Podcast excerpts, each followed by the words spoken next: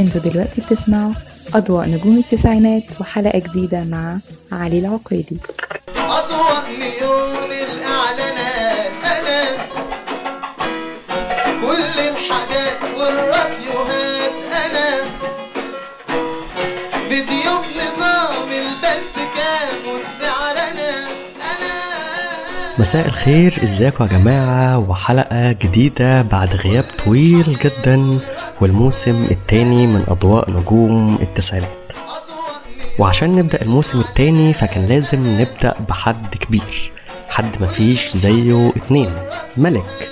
ملك على عرش الأغنية. وهو الكينج محمد منير.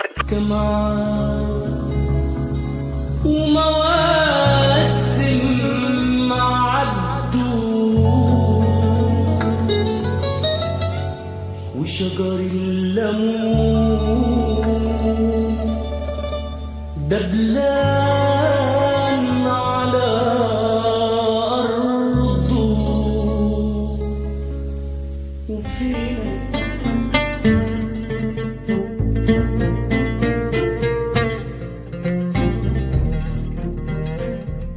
اتولد محمد منير يوم 10 أكتوبر 54 في قرية منشية النوبة في أسوان.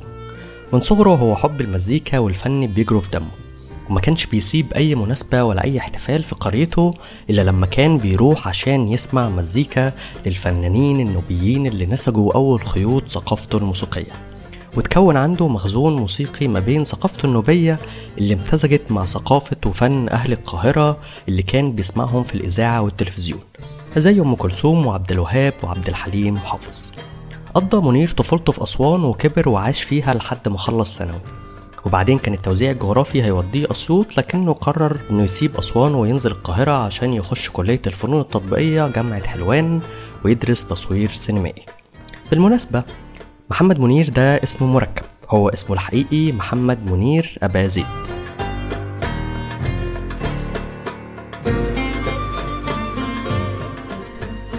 ورغم دراسة منير للتصوير لكنه منسيش حلمه في الغنى وكان بيغني في الحفلات اللي بتعملها الجامعة وفي واحدة من الحفلات دي سمعوا الشاعر النوبي والمناضل اليساري الشيوعي زكي مراد. زكي مراد كان عنده شقة في المنيرة وكان بيجتمع فيها مع شوية من الفنانين والمثقفين والأدباء وفي مرة من الأعداد دي قدم لهم منير وغنى منير قدام الناس اللي كتير منهم اتبنوا مسيرته الفنية بعد كده. زكي مراد وصى الشاعر الكبير عبد الرحيم منصور إنه يتبنى منير. واللي كان في نفس الوقت صديق لاخو منير الكبير فاروق لما كانوا مع بعض من زمان في المدرسة الثانوي في أسوان. فاروق أخو منير كان بيحب الغنى وفي الستينات قدم في معهد الموسيقى واتقبل لكنه ما كملش. وكان هو وعبد الرحيم منصور عندهم فكرة مشروع غنائي بحكم معرفتهم ببعض من زمان إن هما كانوا بيجيبوا الألحان والأغاني النوبية القديمة وبيعيدوا توزيعها وصياغتها بكلام عامي عربي. في شتاء 74 اتعرف فاروق على الحاج أحمد منيب لأول مرة. كان طبعا يعرفه من قبلها كفنان نوبي لكن دي كانت أول مرة يتقابلوا فيها. ابتدى التواصل بينهم يزيد في السنين اللي بعدها وبعدين عرفوا على عبد الرحيم منصور وعرفهم هما الاتنين على منير اللي كان قرر فاروق إنه يساعده ويخليه هو اللي يبقى صوت المشروع ده لما شاف ان صوته أحلى وإنه كشاب يمكن يقدر يحقق حلمه اللي مقدرش يحققه هو.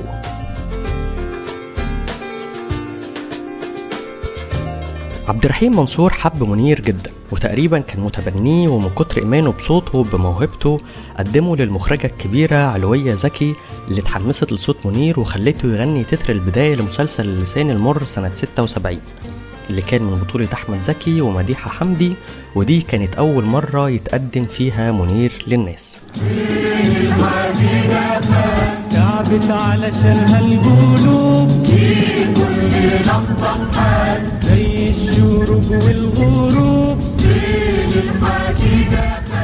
تعبت علشان هالقلوب. بعد تعارف منير وعبد الرحيم منصور وأحمد منيب مع بعض انسجموا جدا وكونوا مثلث متفاهم لأبعد الحدود. عبد الرحيم يعرب الألحان النوبية بتاعت منيب ومنيب يحفظ ويدرب منير عليهم ومنير يحولهم لحاجة عظيمة بصوته. كان المشروع شبه مكتمل مش ناقصه بس غير جهة إنتاجية. عبد الرحيم منصور وقتها كان شاعر مشهور وليه اسمه خصوصا بعد نجاح أغنية وأنا على الربابة بغني اللي عملها الوردة ولحنها بليغ حمدي. فاروق طلب من عبد الرحيم منصور بحكم صداقته مع بليغ إنه يقدم له منير عشان ينتج له. وبالفعل راحوا البليغ وسمع صوت منير وعجبه جدا وتحمس له وعمل معاه عقد احتكار وقرر إنه يقدمه هو وعلي الحجار في حفلة الفنانة وردة في راس سنة 77 لكن فاروق ما وافقش وقال لبليغ إنه ما ينفعش تفاجئنا بالحفلة كده وإن ده هيبقى فيه ظلم لمنير لأنه مش هيلحق يستعد ولا هيلحق يعمل بروفات وخصوصا إنه مش هيغني قدام أي حد. لا دي وردة. بليغ اتضايق شوية من اللي حصل والحفلة اتعملت وقدم فيها علي الحجار فعلا وفضل منير متجمد شوية عند بليغ. وكان عبد الرحيم منصور شايف إن منير ستايله وشكله لازمهم إنه يطلع من فكرة المطرب الكلاسيكي أو نسخة عبد الحليم حافظ اللي كان رسمها له بليغ. وبقت قعدات منير وعبد الرحيم ومنيب وفاروق تتحول لتجمع غنائي بسيط. احتضنته قهوة وادي النيل في التحرير. وكان جمهورهم من مثقفين وسط البلد. كترت الأعداد دي وتعرفوا منها على ناس كتير لحد ما المصور خالد رشدي سمعه في مرة وكلم المنتج هاني ثابت صاحب شركة سونار اللي كان بيدور على صوت يبدأ بيه إنتاج شركته وقال له عندي ليك ولد صوته حلو وعايز أسمعه لك.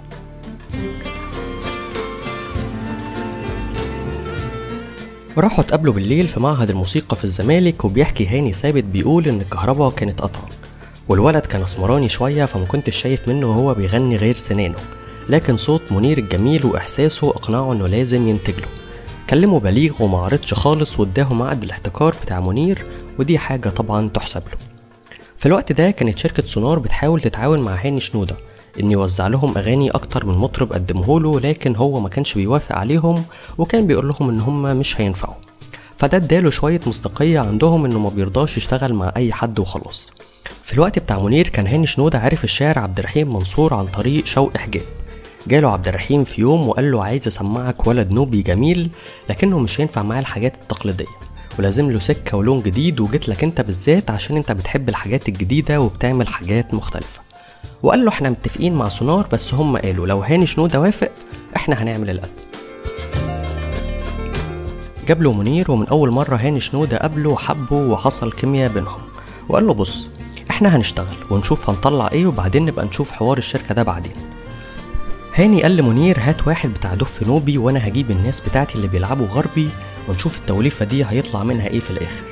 منير جاب واحد اسمه سليم شعراوي وهاني جاب فرقته. تحسين يلمز على ال bass guitar هاني الأزهري على الدرامز وليلو على ال electric guitar. وابتدى هاني شنودة يكتب كوردات الهارموني وقعدوا عملوا بروفات وسجلها على ال recorder الأربعة track. وقال له بص سيبني كده لبكرة أو بعده أسمع الحاجة براحتي وأحكم عليها عشان ما كنتش متأثر بيها دلوقتي.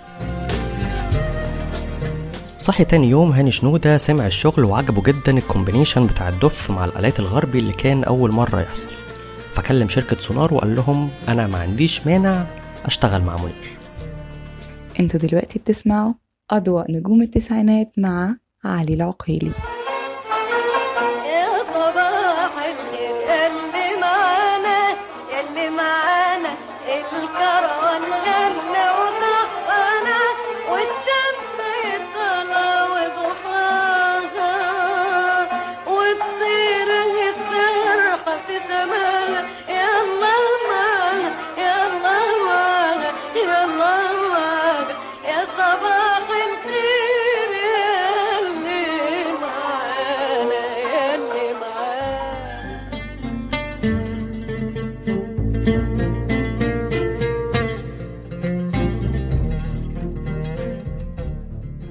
وفعلا ابتدوا يشتغلوا في أول ألبوم لحد ما خلصوه ونزل في نص سنة 77 الألبوم ما كانش متسمي باسم معين وكان مكتوب عليه محمد منير وبس لكن اتعرف بعد كده باسم أمانة يا بحر. نزل أول ألبوم لمنير أمانة يا بحر كان كله من توزيع هاني شنودة ولحن فيه أربع أغاني وأحمد منيب لحن ستة. وكانت كلمات الألبوم كلها لعبد الرحيم منصور باستثناء أغنية واحدة بس لسيد حجاب.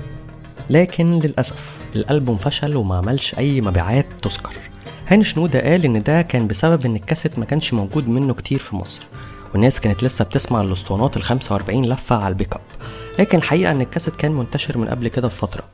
بس السبب الحقيقي في إن الألبوم منجحش هو الشكل المختلف في المزيكا والموضوعات والكلام الجديد اللي المجتمع ما قدرش يستوعب اختلافه ده كله مرة واحدة. تخيل يبقى كل اللي على الساحة مزيكا شرقي بحتة وأغاني بتتكلم عن الحب والغرام وأنت تيجي تقدم مزيكا غربي مع دف نوبي وسلم خماسي وأغاني كلامها صادم بتتكلم عن فكرة الغربة والهجرة والترحال. وده اللي ظهر بشكل واضح في أسامي الأغاني. يعني مثلا قول الغريب الرزق على الله يما في عينيك غربة إيه يا بلادي غريبة دنيا رايحة ودنيا جاية. فبعد ما كنا بنسمع كلام بيدور عن المشاعر والعواطف والغدر والخيانة يجي واحد يقول إيه يا بلادي غريبة عدوة ولا حبيبة؟ ويقول وهو بيكلم البلد علموني عينيك أسافر علموني أفضل مهاجر علموني أكون مسامح زي نبع الحب صافي. علموني أفضل مهاجر علموني أكون مسامح. زي نبع الحب صافي علمونا اعشق صحابي وانسى وياهم عذابي والغريب لو دق بابي يرتوي من نبع صافي في نفس السنة وبالتحديد في 8 ديسمبر 77 هاني شنودة كون فرقة المصريين وعملوا أول ألبوماتهم بحبك لا الألبوم اللي نجح جدا واتشهر منه أغنية مشى السنيورة وده شجع شركة سونار إنها تكلم هاني شنودة بعدها عشان يعملوا تاني ألبومات منير بنتولد استمر الثلاثي منير وعبد الرحيم ومنيب في تقديم الأفكار والموضوعات الثورية والمختلفة وزادت مشاركة سيد حجاب بكتابته لأربع أغاني وانضم لهم مجدي نجيب بأغنيتين نفس الكلام في المزيكا استمر هاني شنودة في تقديم رؤيته المختلفة وشارك مع فرقته على الدرامز يحيى خليل لأول مرة لما رجع من أمريكا بعد 15 سنة تقريبا قضاهم هناك. التجربة الشعرية والموسيقية أو الفنية عموما في الألبوم ده كانت ابتدت تنضج شوية. واتكلم الألبوم عن موضوعات زي الحياة والأمل والإنسانية عموما. فنلاقي مثلا هنا أغاني زي بنتولد سهرة ليالي سؤال بفتح زرار قميصي اللي بيقول فيها مثلا بغني للمحبة وللنجم الملالي وفي الكوبليه التاني بيقول بغني للسعادة وبغني للرضا. حتى لما عمل أغنية وطنية جت مختلفة عن اللي اتعودنا عليه. فمقالش مثلا بلادي بلادي زي سيد درويش لكنه قال يا عروسة النيل يا حتة من السما. يا عروسة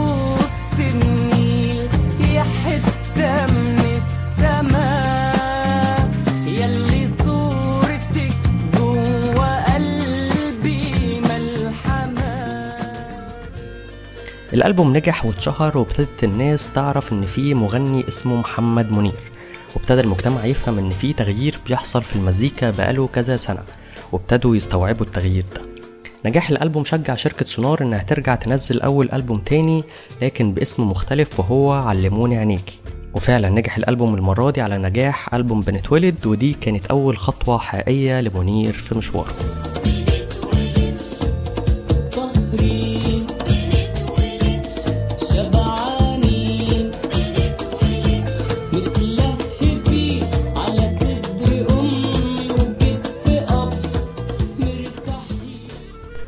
الفترة دي اتجند محمد منير في الجيش وكان معايا علي الحجار في نفس الدفعة.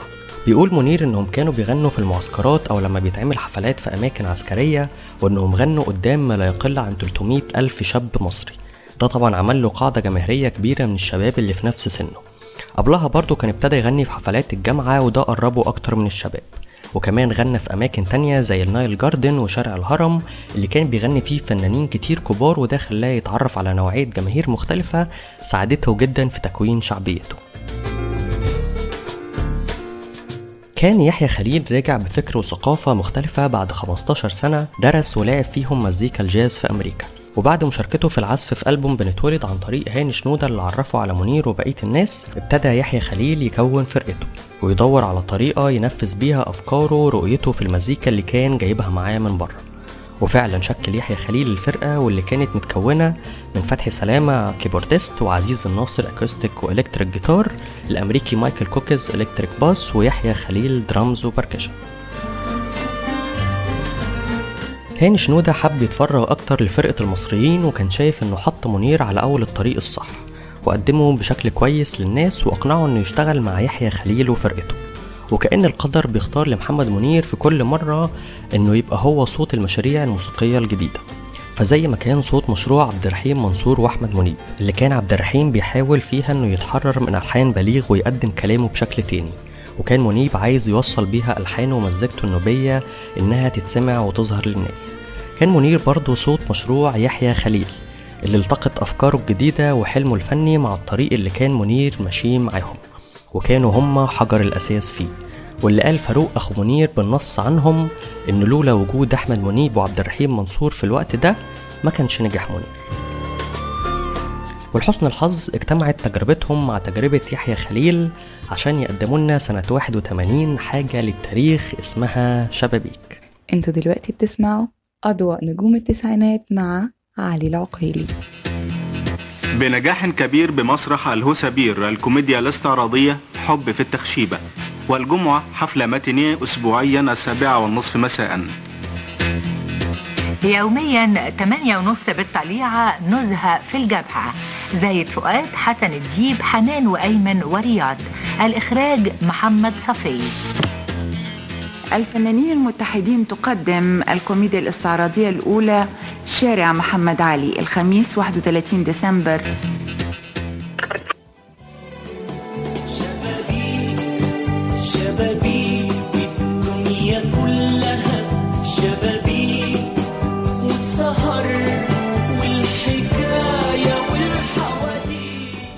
شبابيك الدنيا كلها شبابيك. وعشان ألبوم شبابيك ده مختلف فكان لازم كل حكاياته تبقى مختلفة. بدايتها لما كانوا بيجهزوا للألبوم والبروفات اللي كانت بتتعمل في كنيسة العذراء الطاهرة في ميدان الإسماعيلية في مصر الجديدة. وكان راعي الكنيسة راجل شامي سوري الأصل اسمه أبونا عجمي. الراجل ده طلع من تحت إيده ناس مشهورة كتير جدا زي عزت أبو عوف ووجدي فرانسيس وجاب لعمر خورشيد أول جيتار في حياته. ومن كتر حبه في الموسيقى كان عامل مبنى ملحق بالكنيسة في مكان للفرق الموسيقية تلعب فيه وكل فرقة ليها أوضتها منهم فرقة يحيى خليل. واستمرت البروفات سنة كاملة جوه جدران الكنيسة لحد ما خرج الألبوم للنور سنة 81 وفي واحدة من المفارقات الغريبة إن اتنين من أهم أغنيات الألبوم ده كانت ولادتهم جوه سجن الوحات الأولى هي أغنية شبابيك اللي كتبها مجدي نجيب بعد خروجه من المعتقل وبيتكلم فيها عن تجربته جوه السجن وإنه كان شايف الدنيا كلها من خلال الشبابيك بس. وبعدين بيوجه كلامه لعبد الناصر اللي كان بيحبه جدا فبيقول واللي كان خايف عليك انتهى من بين إيديك وبيقول له يعني بالمعنى إن أنا بحبك وشايلك فوق راسي وكبرتك أنت ونظامك وفي الآخر أنت تعمل كده فيا تحبسني واتكلم عن معاناته بعد الخروج لما كان كل ما يروح شغل يقعد يومين وبعدين يعرفوا إنه كان معتقل فيمشوه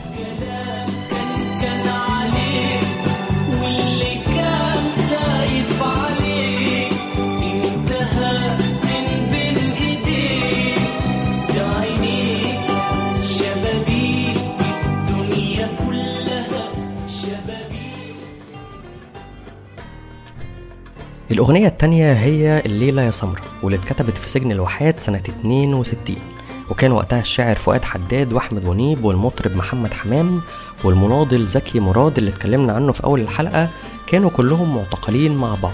وفي يوم 1 سبتمبر فؤاد حداد كتب الأغنية دي ولحنها أحمد منيب وغناها محمد حمام احتفالا بعيد ميلاد زكي مراد ال 35 محمد حمام سجل الأغنية فعلا بعدها ولما أحمد منيب خرج من المعتقل غناها برضه لكن نجاحها الكبير كان من نصيب صوت الكينج محمد منير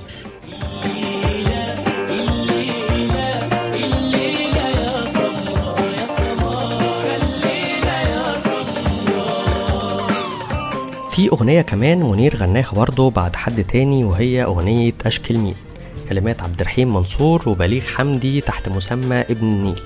ومن ألحان بليغ برضه محمد الحلو غناها وصورها فيديو كمان سنة 77 قبل ما يحيى خليل يقنع منير إنه يكلم بليغ ويكلم محمد الحلو عشان يغنيها. وسبحان الله تقريبا محدش يعرفها غير بصوت منير بس. في رواية بتقول إن الأغنية كانت معمولة لمنير أصلا لما راح لبليغ عشان ينتج له في البداية وإن لما حصل الخلاف بينهم اداها لمحمد الحلو. لكن بغض النظر عن صحة الحكاية دي من عدمها فهتفضل أشكل مين واحدة من أجمل أغنيات منير. أشكي لمين وأحكي لمين؟ دنيا بتلعب بينا. تهنا سنين ولا عارفين. بكرة جايب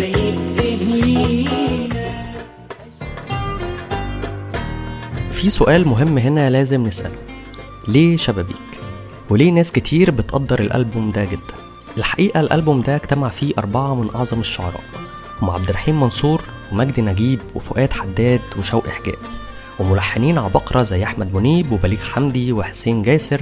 أما المزيكا فكانت ثورة عن طريق يحيى خليل وفرقته.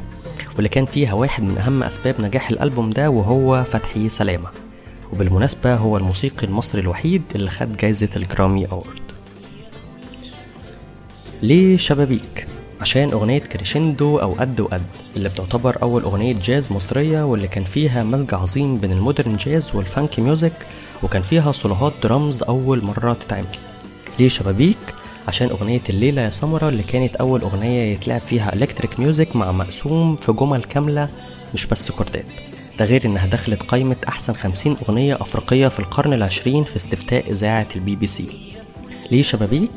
عشان كنا أول مرة نشوف آلات نفخ نحاسية وهارموني بيتعمل بالشكل العظيم ده. عشان أغاني زي شجر الليمون وأشكال مين ويا زماني وعلى المدينة عشان كان أول ألبوم يتعمل له إعلان تلفزيوني. وعشان ده أكتر ألبوم مبيعا في تاريخ منير ويعتبر واحد من أفضل ألبوماته من الناحية الفنية إن لم يكن أفضل. سرقت عمري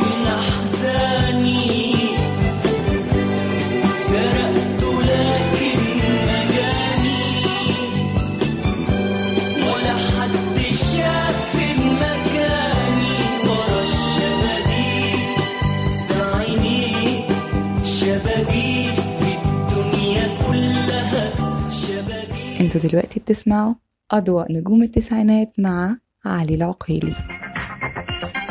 شركة البدري للسياحة بشبين الكوم وكلاء شركات الطيران والملاحة والخط البري.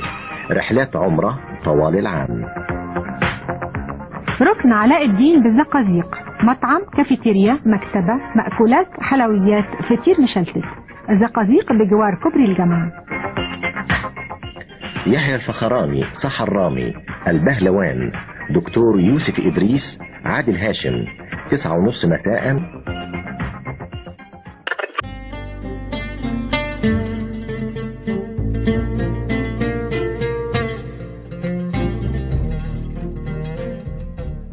سنة 82 المخرج الشاب وقتها علاء كريم قدم منير ليوسف شاهين وكان بيشتغل معاه مساعد مخرج.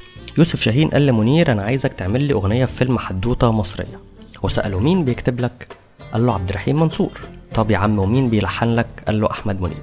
قال له وهو كذلك. واداله 700 جنيه وقال له خد اعمل الأغنية. منير قال لنفسه ده يوسف شاهين مش أي حد. وساب كل حاجة تانية في إيده واتفرغ له وجاب أوركسترا القاهرة السيمفوني وجاب الدكتور مصطفى ناجي يوزع وقلب الدنيا. يوسف شاهين سابه يعمل الأغنية وانشغل هو في تصوير الفيلم. منير كلف الأغنية حوالي 10000 جنيه وبعد ما خلصها سمعها ليوسف شاهين. فيوسف شاهين قال له ده غنى كاسيت وأنا بعمل غنى سينما. وسأل منير عن الآلات اللي مستخدمها وقعد يشيل في تراكات المزيكا لحد ما ساب صوته بس. وقال له أنا عايز ده. دخل منير يعمل بروفا قدامه على الأغنية وجه لحد الحتة اللي بتقول تموت حتة مني. فيوسف شاهين قال له ما متش ليه؟ فمنير استغرب كده وسكت. قال له يا عم موت موت إن شاء الله تموت بجد. فين الإحساس يا عم؟ أنا عايز أحس إنك بتموت حتى لو هتنشز.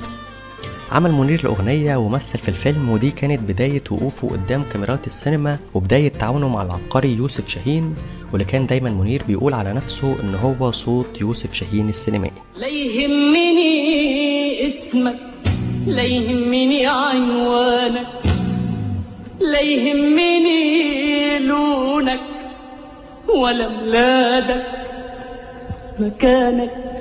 يهمني الإنسان ولو ملوش عنوان. يا ناس يا ناس يا مكبوتة هي دي الحدوتة حدوتة مصرية. وزي ما كانت بداية ظهور محمد منير بتتر مسلسل اللسان المر كمل في الفترة دي غنى تتر كذا مسلسل فعمل سنة 79 تتر مسلسل طيور بلا أجنحة وسنة 80 غريب الحي وسنة 82 الرجل والحصان وأمي الحبيبة سنة 83 عمل منير رابع ألبوماته وتاني ألبوم ليه مع فرقة يحيى خليل اتكلمي فضل نفس فريق الشعراء الكبار باستثناء شوقي حجاب اللي دخل مكانه جمال بخيت وده حافظ على اختلاف المواضيع والجمل والكلمات الصادمة كالعادة. اعتمد الألبوم على الألحان النوبية لأحمد منيب بثمان أغاني وحميد الشاعري لحن أغنية الطريق وعبد العظيم عويضة لحن الحقيقة والميلاد اللي وزعها عمر خيرت. حاولوا يدمجوا الألحان دي بأنماط موسيقية مختلفة. فالفرقة مجتمعة وزعت أربع أغاني هم عقد الفل والياسمين وتكلمي وأم الضفاير وهلا هلا وتناوبوا منفردين على توزيع بقية الألبوم. فشفنا يحيى خليل بيوزع الطريق وفتحي سلامة عمل عودي تاني. عزيز الناصر عمل الأوتار وقمر الرحيل. ومايكل كوكيز عمل بعتب عليكي وشارك فيها الألماني رومان بونكا على العود لأول مرة في ألبومات منير وده حافظ على النسق الموسيقي للألبوم وفي نفس الوقت خلانا نشوف تنوعات مختلفة وشفنا مساحات ارتجال موسيقية وصلوهات مكناش بنشوفها قبل كده زي مثلا ال bass guitar وال percussions في أغنية عقد الفل والياسمين. نجح الألبوم فنيا وجماهيريا وده ثبت منير في السوق وكبر اسمه أكتر على الساحة الغنائية وقتها.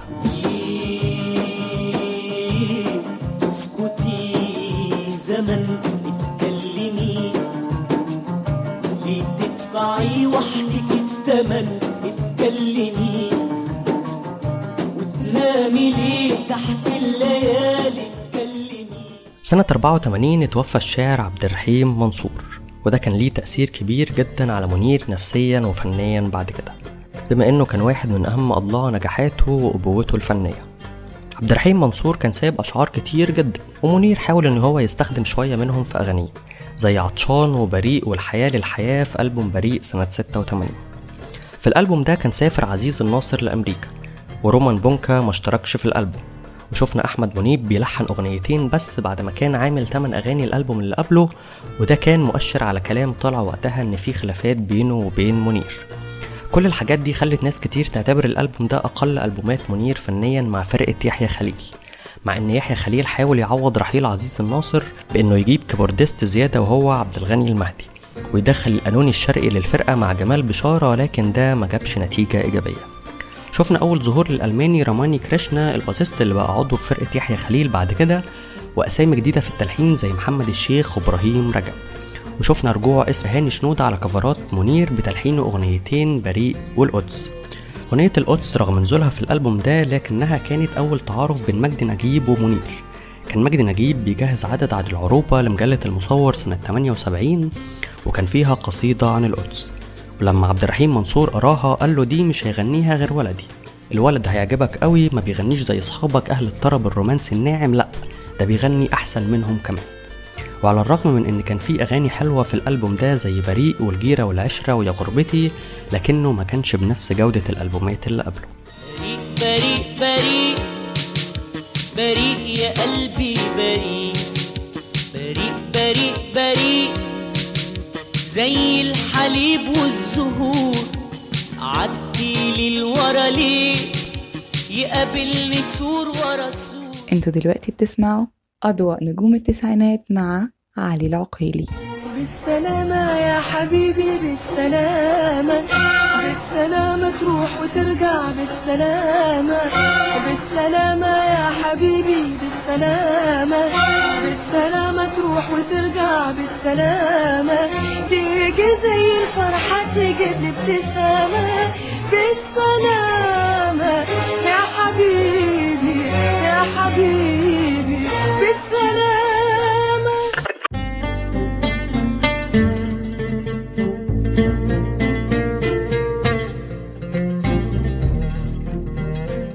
في نفس السنة رجع محمد منير للسينما بتجربتين. أولهم كان التاني تعاون ليه مع يوسف شاهين في فيلم اليوم السادس قدام الجميلة داليدا واللي كان آخر أفلامها قبل ما تنتحر سنة 87 وغنى منير في الفيلم أغنية بعد الطوفان من ألحان عمر خيرت وكلمات صلاح جاهين اللي توفى قبل نزول الفيلم بخمس شهور بس. تاني تجربة كانت فيلم الطوق والإسورة للمخرج خيري بشارة بطولة عزة العلايلي وفردوس عبد الحميد وشريهان. وغنى منير لأول مرة في الفيلم أغنية شوكولاتة ده غير إنه في نفس السنة برضه عمل أول دويتو وكان مع حميد الشاعري في أغنية أكيد. سنة 87 كانت على موعد مع واحد من أهم ألبومات محمد منير واللي كان نقطة تحول كبيرة جدا في مسيرته بعدها وهو ألبوم وسط الدايرة. وسط الدايرة يا أجمل نايرة خلي قلوبنا تطير الألبوم ده لأول مرة من بداية منير ما نشوفش فيه اسم عبد الرحيم منصور ولا اسم أحمد منيب ولا حتى مجدي نجيب. لكننا شفنا أسامي شعراء تانيين أهمهم عصام عبد الله وعوض بدوي. منير ويحيى خليل تداركوا التساهل اللي حصل في الإخراج الموسيقي بتاع ألبوم بريء وعوضوه بدخول فرقة رومان بونكا وإدجار هوفمان الألمانيين في التنفيذ الموسيقي للألبوم جنب فرقة يحيى خليل. وشفنا صولوهات عود و electric ودف وده بان في أغاني زي الناس نامت اللي كان أول مرة يتنفذ فيها صوت ال distortion بال electric guitar. شفنا محاولات لدمج أشكال موسيقية مختلفة في نفس الألبوم وظهور كبير للفلكلور سواء من مصر أو من بلاد تانية. يعني من الفلكلور النوبي عمل أو بابا وحتى حتى بأغنية عشقك ندى أو ماسكاجيرو للمطرب النوبي صابر عسكر.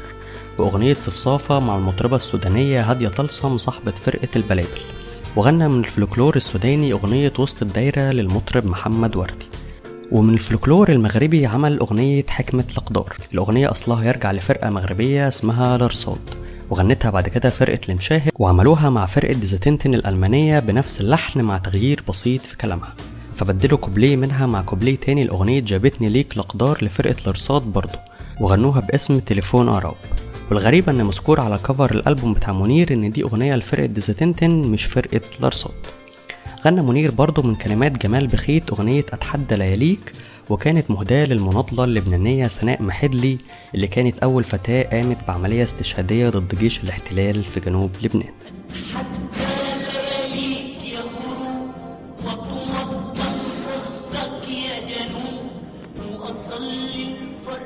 وعلى قد ما الألبوم ده كان مهم جدا فكان برضه نقطة تحول كبيرة في مشوار منير. لأنه كان آخر تعاون لمنير مع شركة سونار وكان آخر تعاون ليه برضه مع فرقة يحيى خليل بعد مشاكل كتير حصلت بين الاتنين. هنعرف حكاية الموضوع ده كله وكل المشاكل وكل الحاجات اللي حصلت فيه بالتفصيل معاكم لكن الحلقة الجاية وإحنا بنكمل حكاية الكينج محمد منير. فاستنونا.